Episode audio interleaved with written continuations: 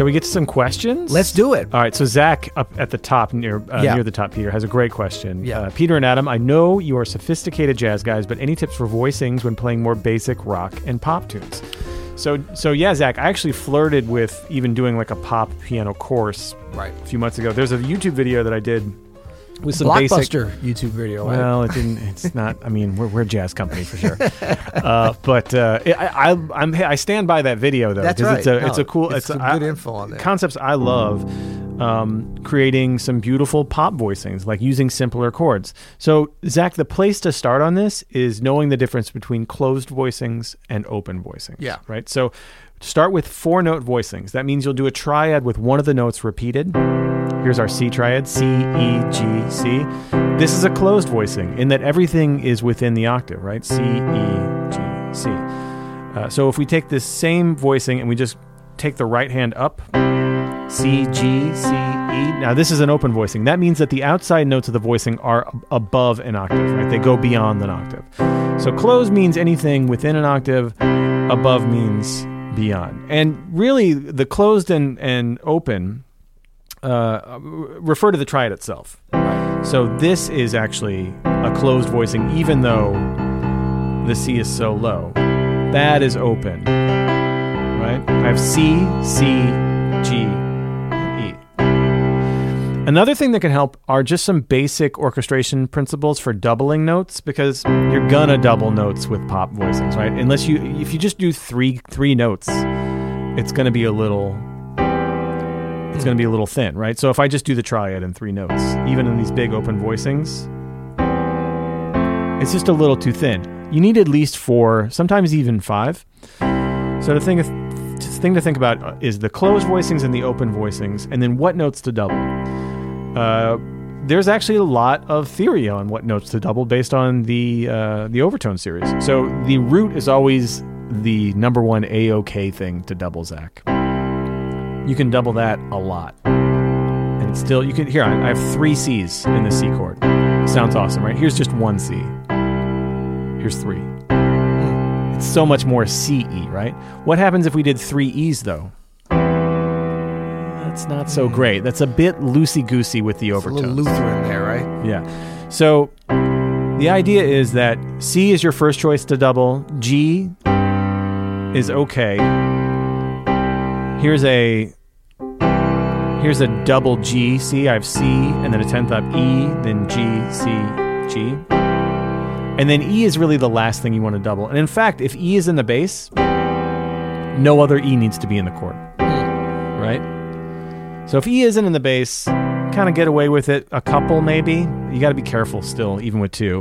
But if it's the bass note, that's the only thing that needs to be in that triad. Hmm. So now what you need to do with this information, closed voicings, open voicings. See, I'm I'm super into this, Peter. I don't know if you noticed, but I know. like, I've, I've thought about this. over. I'm is confused. do a simple chord progression like four, five, one, right? And practice doing different inversions with the bass. So maybe starting on the three, That sounds fancy. Right? I just did the three with A, F. This is an F chord, F major, A, F. I put the nine in. G, C, F. Maybe that's even too pop for you, so you can omit that. And then I went to a root position G, G, G, B, D, and then root position C. Then you can just practice going in the in the different inversions. Yep. All different kinds of ways.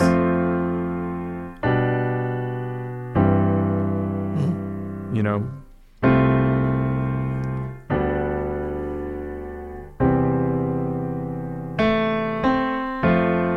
and just keep keep working that it's so much fun actually Yeah. so there's all different kinds of ways to do that, to do that but then you can do that in every key then you can do that with major minor diminished and augmented chords and that'll get you most of the way through most pop tunes That's great. And, you know, the only thing I'll just add in terms of the question, you guys are sophisticated jazz guys. I would say that this is a little bit of a, a sort of bad rep or good rep or too good of a rep that we get as jazz guys. Like it's hard to play these simpler chords. Like in some ways we I think to a fault, maybe jazz musicians hide behind complex chords, complex voicings, you know, all the time, and and we feel like that makes us more sophisticated than we are. I mean, being able to play some really good simple voicings. I mean, to me, that's the ultimate level of sophistication. So I think that that's something that jazz musicians need we need to pay more attention to simplicity addition by subtraction we mentioned this earlier really being able to and and we should never feel like we're above these basic rock and pop tunes uh, pop voicings Someone here, Peter, this Yes. isn't a question, but Frank mentions Peter's root and two was quite a mind opener. Good stuff. Can you briefly explain that? Root and uh, I forgot that last week Okay, I already did it Cool. yeah well no, just real brief actually I think the video is still up it Oh, might not cool. be staying up but the the jazz piano method live that I did last week which is going to be like a monthly or bi-monthly thing Nice. Well, it might be a pro only. We don't we don't know yet. But um, it, the idea is, I mean, I'll just I, uh, there is a video on it, so I won't go into it too deeply. But the idea is that we talk about root and shell a lot, and root shell pretty. Your your your uh, great concept. So you got root. This is F minor. You know, F third and seventh, A flat, E flat, and then pretty would be that G. But trying to start like when we want to play.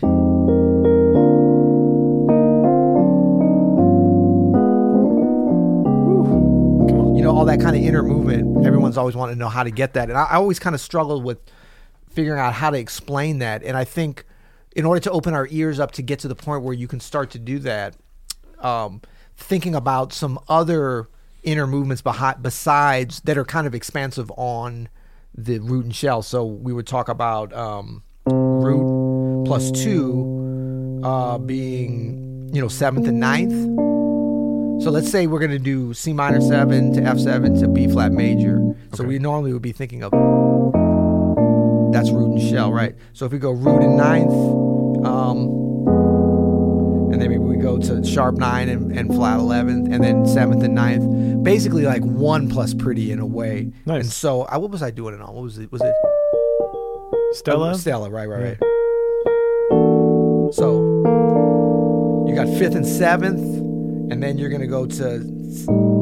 So you're using voice leading to seventh and flatted third. Oh, that's beautiful. And then you know, so that, that that's all it is. Yeah. Root plus two notes that are not the shell, Yeah. and then let that lead you with voice leading to the next place you're going. That's great. Yeah. Check out this um, question here from Defunky Unit. The funky unit. Watch Peter kill it last Friday. Even noticed he uses the soft pedal. Mm. Any tips, tricks, guidelines on using the soft pedal, aka una corda, ugh, in the jazz context? Thanks. You, you don't like Frenchman or It- Italian? Italian. Italian. Sorry, it's it's fine. Italian. It's fine. Uh, you you were you were right before we started. You were like un cafe, por Un favor. cafe. You were good with that Italian. I was good with. I am good with that Italian.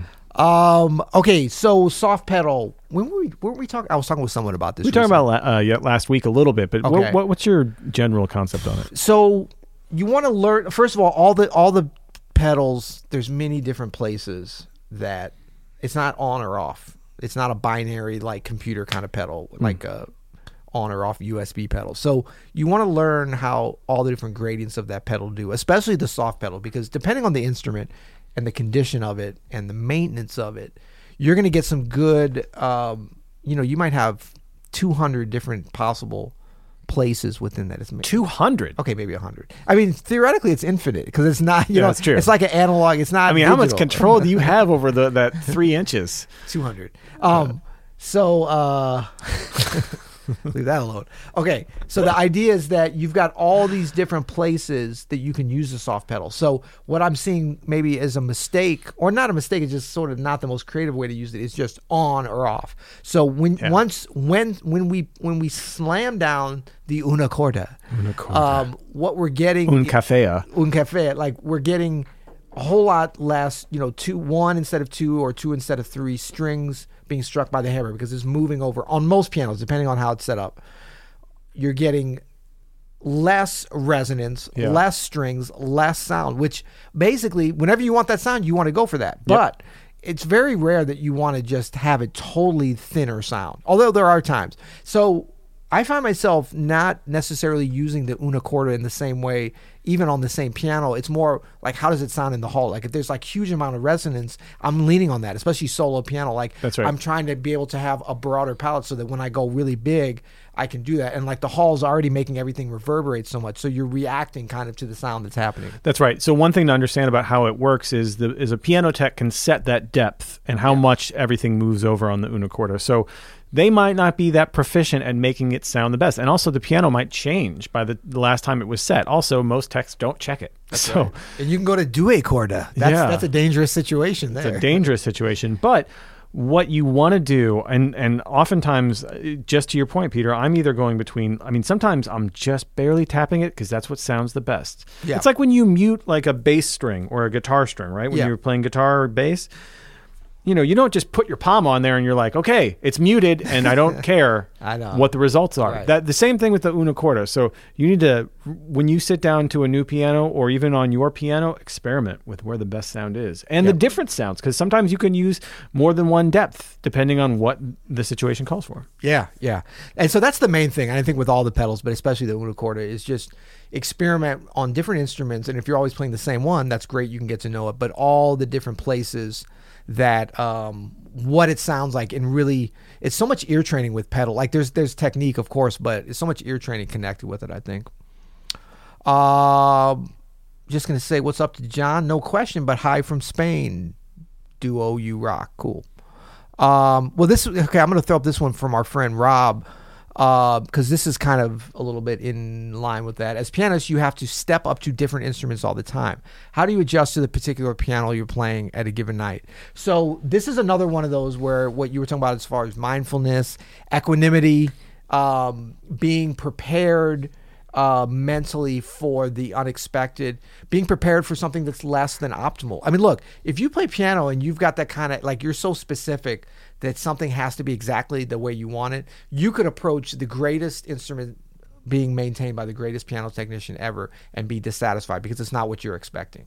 So it's like we have to have, and look, if you look at, I really believe the personality of most really good pianists in, of any genre that play piano, the ones that are successful, are the ones that have a very flexible attitude mm-hmm. because you have to. Yeah. You know, you're not going to succeed at doing this. And you can't just be like, well, that's great. I mean, I would say that Keith Jarrett maybe is an exception, maybe not the most flexible brother out here, but Well- he also has learned, you know, how to adjust his will to making sure he has the instrument the way he wants it. So like if you can if you got the clout to Keith Jarrett is For then sure. you can be like it's got to be like this and it's got to be Yeah, if set you up. if you have the money and the the will that Keith Jarrett does to have an instrument that's as high quality as he can have, then that's what you do, you know. But if you don't, then you need to work on your acceptance. Which, by the way, Keith Jarrett has loads of that as well. So, yeah.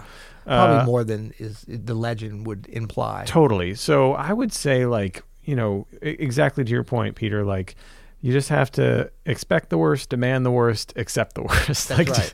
just get ready for, uh, practice your stoicism. It's Yeah. going to be terrible. That's right. It's going to be hard to deal with. Uh, it's going to be unskillfully made and unkempt Yeah. piano, and I have to get some music out of it. And it's okay because it's me and I'm going to be me. But I mean, what a great thing when it's a horrible instrument, you can make it sound half decent. For you know? sure. I mean, that's a lot, and sometimes that's easier than I've like I've played on some some incredible pianos. I'm thinking like in Germany, Steinway nine foots. Like there's Yeah, one yeah. in the hall in Essen, the Philharmonie Hall in Essen, and the guy who maintains this, the technician, is like a legend there with Steinway and beyond, and. That piano is perfect. It's hmm. so much pressure. It's like now you got to play perfect. Yeah, now you gotta And be as good as this like, You got piano. no excuses. You Yeah. know. So I think even with the greatest instruments and everything in between, but in terms of like how do you adjust to the particular piano you're playing on a give, given gig, this is more sort of mindset stuff. We're saying prepared. Yeah. What I like to do when I'm going to another piano is to take the take some time, which is normally when I first sit down on it, and do some specific things, some sort of specific scales and exercises that I like to do that I'm so familiar with and I've done on so many different pianos that I can get to know the piano as quickly as possible. That's right. It Because- gets you a base level of where you're at. Exactly, because we never know. Like you, I mean, ideally you have three hours, five hours, but that's very rare. No, Like sometimes yeah. you, you come in and you're playing, and you're like, oh, I'm gonna have time, and then all of a sudden the drummer's in there playing loud, or Right. they're like, oh, you gotta, it's a union break or whatever. So I like to take the first five to ten minutes to be like, I want to really get to know what the piano can do, Yeah. what it can't do.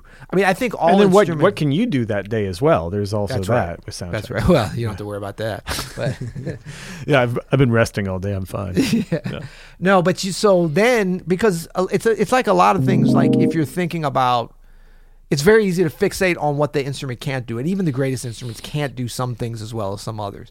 But to me, it's more about like. I mean, the, the piano is, is so big and powerful. Find what it can do. You know, Yeah. let's uh, can, can can can we get a little lemonade? Can, can we make lemonade out of lemons? Can we have nice pianos? Can we have nice pianos? And so, like, maybe that's like an, an, a chance for you to really explore. Like, the upper range sounds great. Like a lot of the, you know, it used to be. It's Don't do it on that. Don't do it on the No, Hammer I 88. Yeah, yeah. But I mean, we we want to look at the bright side because most pianos have that. Now, if it's just a total dog, I guess you can. I don't know. What do you? What do you just not play or something? The only time that's the only time that's happened, and it wasn't me.